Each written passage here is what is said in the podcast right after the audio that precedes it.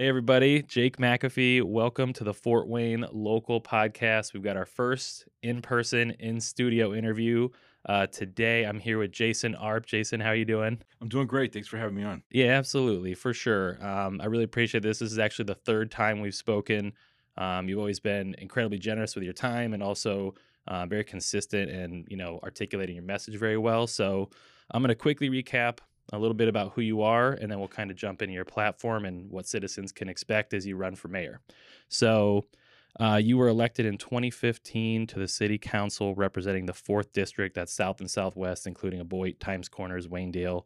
Uh, you grew up in North Carolina, worked for Bank of America in Charlotte, and then as an investment banker in Chicago, working primarily with derivatives and mortgage backed securities. Uh, married with two children. Your wife is from this area originally, correct? And then, um, so you are on the Republican ticket and you have uh, more libertarian views. So that's something I definitely want to get into. Um, so for people who don't know, can you kind of give us like a quick summary of your platform or what you're looking to bring to the table? Yeah, I'm I'm hoping that we can put forward a a, a Fort Wayne that empowers Fort Wayne families, uh, where people can make their own decisions um, on what they want Fort Wayne to look like, as opposed to uh, bureaucrats or or um, you know there's certain groups that there's like cliques within the town that seem to get to decide where everything goes, and I'd rather empower individual households to be able to make those decisions for themselves, individual businesses to be able to make those decisions for themselves, as opposed to waiting for some collective to decide, hey, we're all going to march this way. Um, you know, I as you mentioned, I'm pretty libertarian, and I, I, think it's important for families to be able to decide, hey, where do we want to save and invest, and what do we want our community to look like? You know, some for some people that might be chickens in their backyard. For other people, it might be, um, you know, more expanded gardens or something like that, or maybe even a community garden. You know, um, and and they can work within their neighborhoods to decide how that's going to look. But currently, uh, we've got ordinances on the books that prohibits a lot of that sort of thing, um, and we we've seen multiple tax increases even on the time I've been there, um, that have taken families' monies, you know, monies that they would have spent on things for themselves or their or their investments, and it's been put into other people's dreams. And I, I would like to stop that. Um, I'll let you know if people want to voluntarily um, invest in something. Hey, knock yourself out. That's great.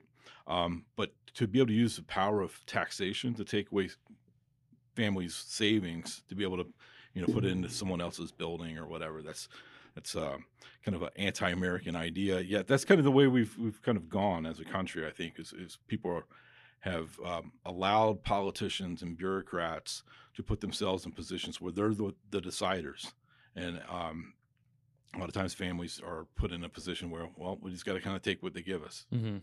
Okay, I love that. I, I, will say for anyone who hasn't listened to our first two interviews, uh, please go and do that. I'll I'll link those when I post this. But you know, as a person who is very supportive of a lot of the downtown development. You definitely gave a lot of good counterpoints and got me thinking in a way that, you know, I'd never really even thought about. I was just looking at what, you know, kind of like mm-hmm. you said, it was happening, it was exciting. And then you brought some good counterpoints about people who, you know, maybe have no interest in this. And maybe there's more of those people than you might think. And you're saying they need to have a voice and some options as well. Right. Yeah. And, and just being able to decide where they put their own money, you know? Sure. Okay. And then, so what would be your top priority as mayor if you had to summarize like one key thing that you're going to hang your hat on moving forward? What would be the top priority? Well, as you mentioned before, we, have touched on economic development before in the past. I, I would um, try to create an environment that attracts capital um, as opposed to specific projects, just generally creating an environment that attracts capital uh, to improve job creation opportunities, broadly speaking, as opposed to, um, you know, working a deal with this group or that group. Uh, so that's one thing that we can do very easily by eliminating business personal property tax. I think we've talked about this yeah. before. Um, this is a tax that they got rid of years ago in Ohio and Michigan, and even longer ago in Illinois, believe it or not. Um, so we're like one of the few states that still has that. And the state has given the counties the option to do away with that tax, basically exempt it for all new investments. Um, and I tried to pull that lever a couple times on city council over the years. Unfortunately, I didn't have enough uh, support from my colleagues to join me in doing that. But that would level the playing field. Instead of businesses having to come to council and grovel and ask for a tax abatement, we just wouldn't have that tax. So if you wanted to put in your equipment to manufacture something, you could do that without taxes. Um, that's one you know, it's a real simple example, but there there's multiple things that we can do like that to encourage uh, business development here. Um, Fort Wayne, if you're not going through specific cliques, it's very difficult to um, build stuff here. I've, I've had multiple businesses. I have friends in Indianapolis um, that have tried to expand their business into Fort Wayne. They they may have a distribution center in Columbia City, and they say, you know what, it would just make a lot more sense for us to be in Fort Wayne. They buy uh, a you know pole barn style building.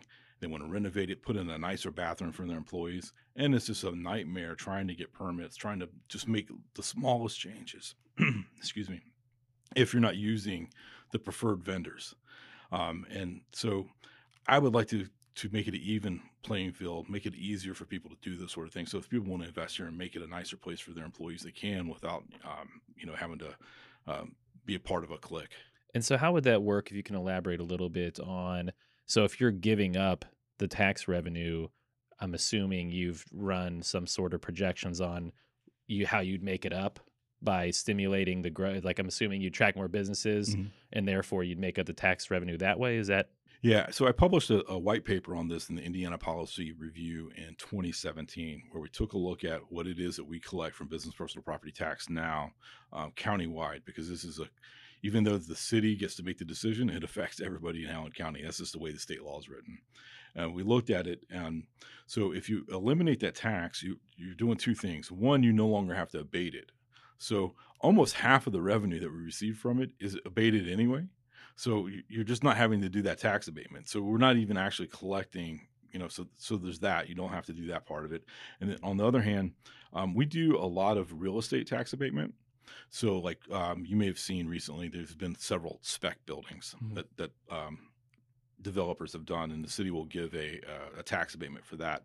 Well, instead of doing tax abatements for real estate projects like that, which favor new buildings versus existing building, and you're in real estate, mm-hmm. you, you, know there's lots of uh, vacant industrial space that probably could be renovated or other, made use in some other way that's we're, we're encouraging abandoning those buildings to build nice shiny buildings near the interstate and using and that's great i mean that, there's obviously there's a market demand for that sort of thing but it doesn't require taxpayer money to do it we mm-hmm. give away a lot of uh, tax incentives for stuff like that um, another example of that is amazon you know the city purchases this land does a lot of development there um, and then when amazon uh, purchases the property from the prior owner, which the city had given it to. Um, we end up giving them a I want to say 13 million. I'm just I, but that mm-hmm. sounds like the right number. I'm not sure. Maybe 14, maybe 12, but somewhere in that range. Mm-hmm. Tax abatement um, for that.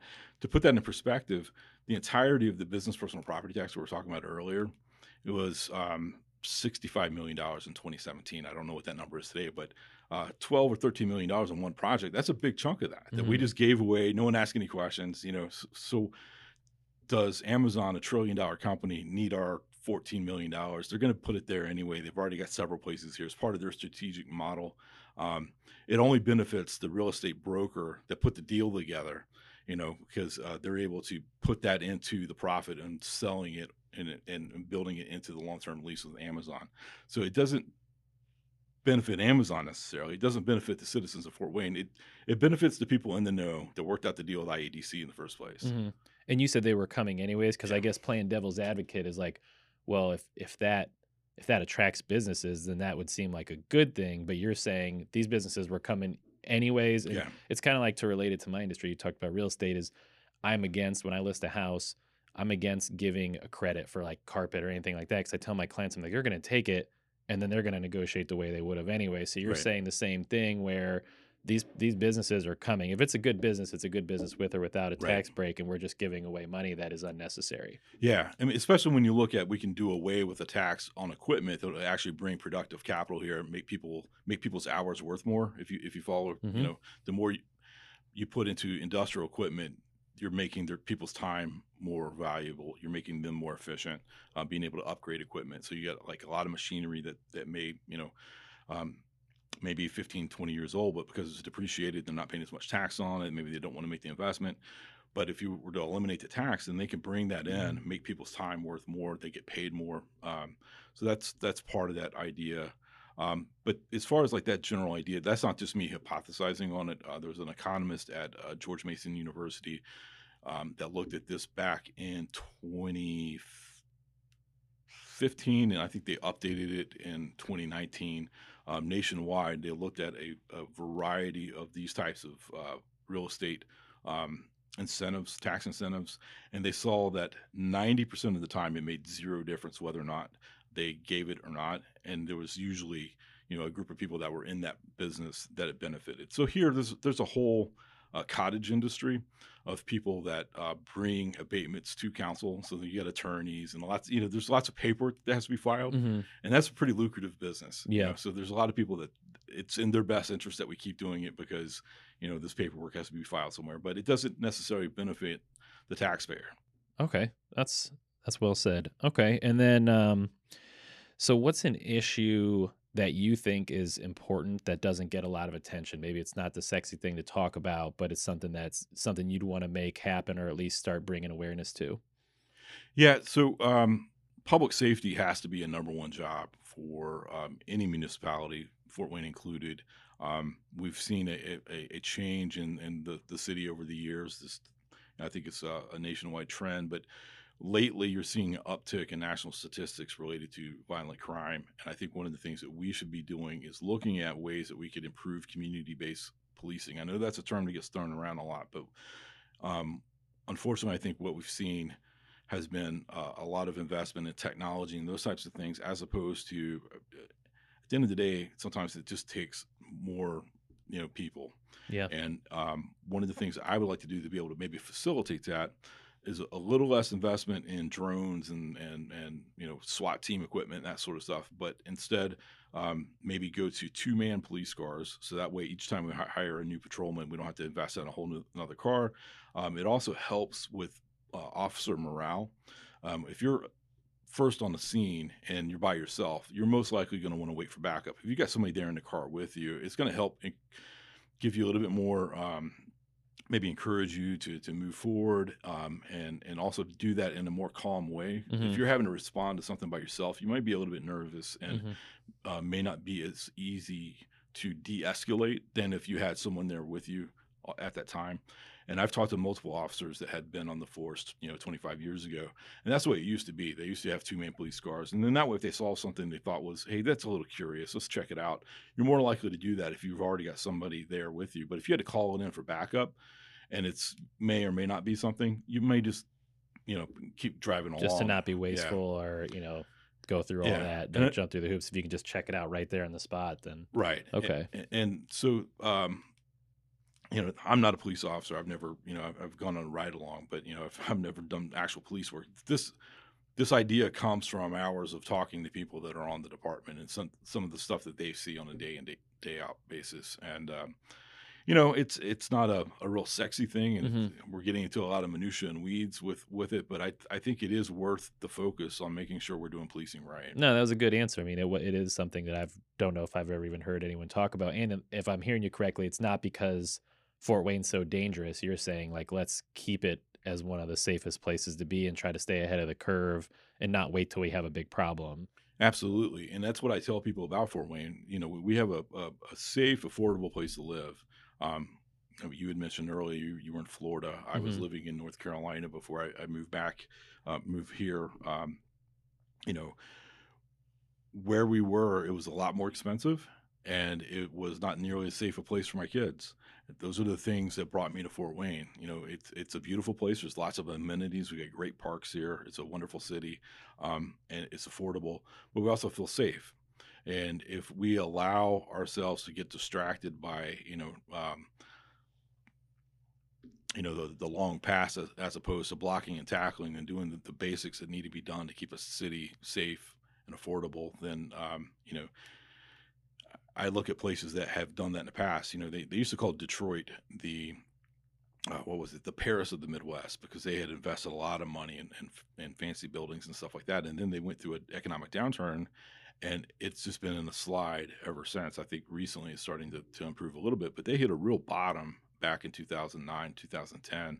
And we don't want to see Fort Wayne get into a position where we're constantly seeing crime uptick, people moving out of the city, moving into the suburbs. And we've seen a lot of that. You know, in your business, when you're showing people homes, they're probably saying, Hey, I'd like to see a home that's in either Southwest Allen County schools, or I want to see a school or a house that's in Northwest Allen County schools Mhm. or, or, or in Leo or something like that.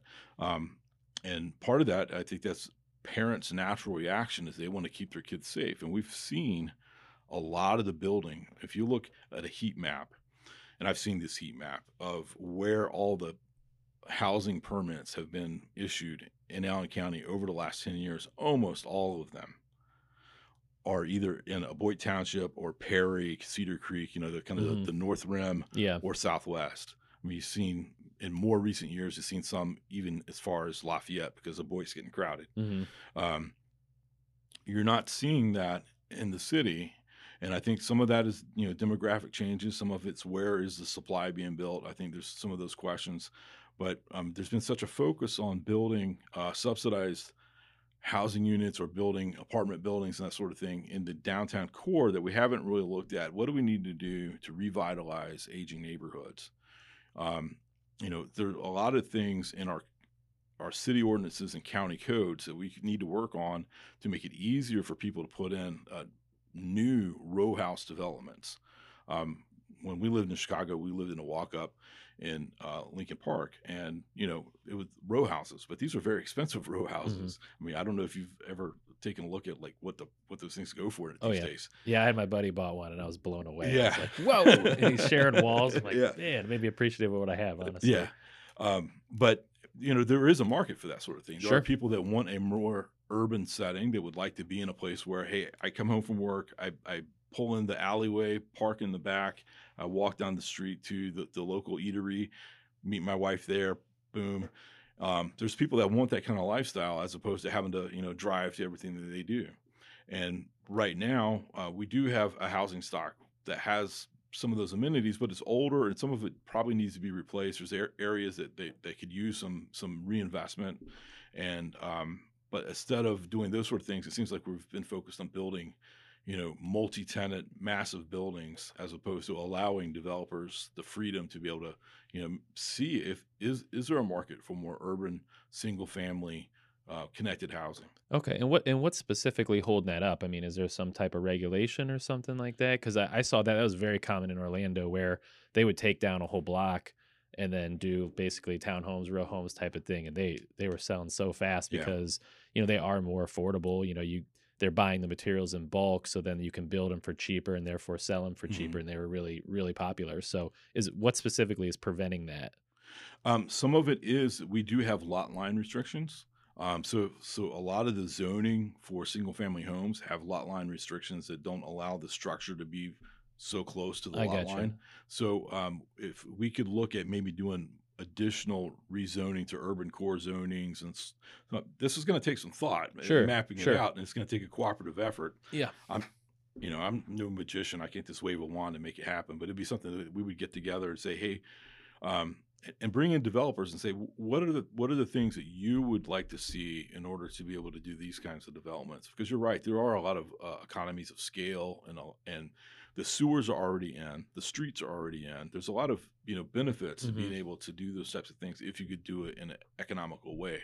But the way the lot lines are, and knowing what kind of housing people want today, um, heck, a lot of the houses that exist today, um, if they're if they were to burn down, they can't be rebuilt hmm because they wouldn't be in compliance with all of our ordinances. Mhm. So that, that's one of those things that I think we could take a look at and say what ordinances can we ease or eliminate or or change the zoning for uh, a little bit more uh, dense. I gotcha. So, and then I feel like that kind of stays true to your message of like you're not spending any money aside from like somebody's you know time who's employed there, but that's not a tax abatement. That's not a big investment. You're saying we can spur growth just by simply changing some of the regulation on that. Yeah, and I think if, if you were to do something like that, you could probably partner with chains like um, I, I don't know if I should mention company names or not, but like you know like a um, a small international you know small footprint international grocery store chain that we Mhm. see popping up all over the the you know we have one on Illinois Road. Mm-hmm. Um, I mean they have lots of places in Chicago where they you know they'll they'll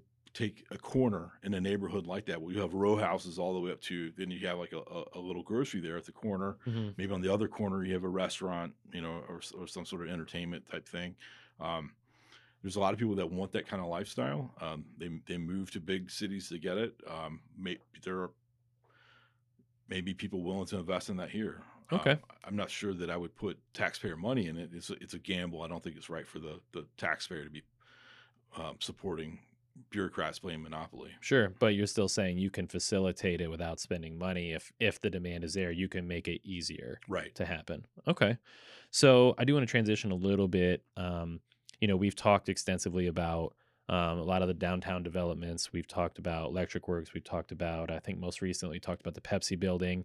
Um, and I think kind of what you said at the start, you know, you are not a fan of the government picking winners and losers. You're not a fan of taking taxpayer money from people who may live way out northeast and have no intention of going downtown and basically forcing them to invest um, and we've gone back and forth on some of those counterpoints. I don't want to really rehash all that. I'd encourage anybody who's listening to go back and listen to those because you articulated your point very well. However, now that we're here, you know, Mhm. Electric Works is underway.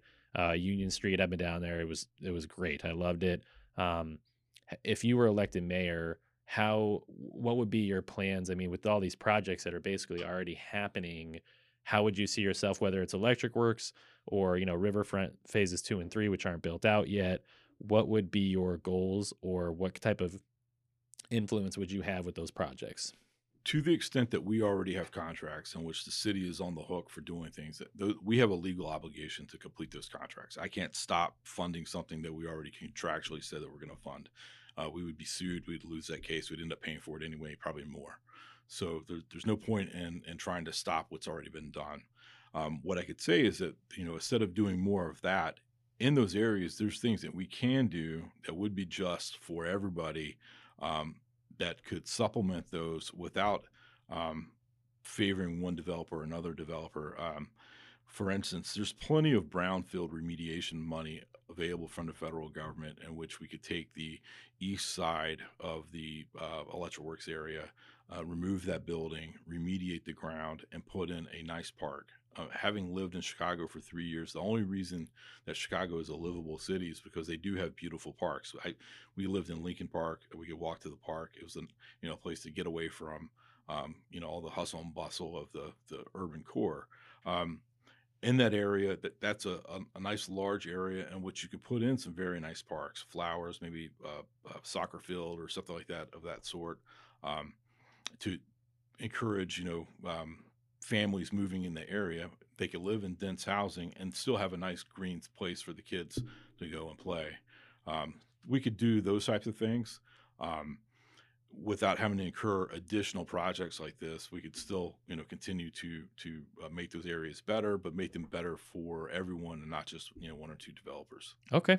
All right. And then, uh, so what's something else? I mean, we've t- we've talked about, um, you know, the police issue. We've talked about, um, you know, trying to stimulate growth. We talked about the developments. Is there any other any other items on your platform or any other any other goals you'd have bring, coming into office? Yeah. So one of the things that that I want to make this campaign about is giving people the sense of uh, empowerment and feeling that they can um, do things in their own community. So um, trying to to reestablish and, and put together neighborhood associations where uh, neighbors know one another.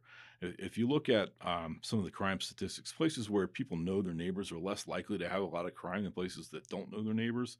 So trying to put together um, ways to to encourage that. The current administration has done some of that. I'd like to do more of that, um, and and maybe even using some of the uh, legacy funds or something like that to uh, help establish uh, neighborhood because a lot of these places the the bylaws and everything have have gone away. And I know that sounds kind of crazy from someone that you know maybe more of a libertarian, but I do think a sense of community is very important, and where you have uh, folks that are, are disconnected and people don't know who their neighbors are, you're a lot more likely to have things going on, um, you know, criminal activity that, that maybe you don't want to see. It seems very holistic. I mean, if I'm hearing you correctly, you're wanting two officers patrolling, connecting with the neighborhood. You're wanting people to have, you know, walkable options and then them kind of making the decisions for themselves in their own.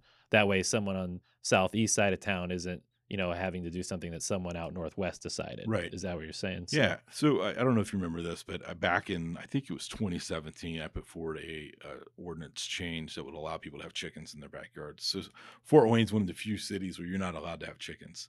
In Indianapolis, you can have 12 chickens. In Chicago, you can have chickens. Valparaiso, I think it's five.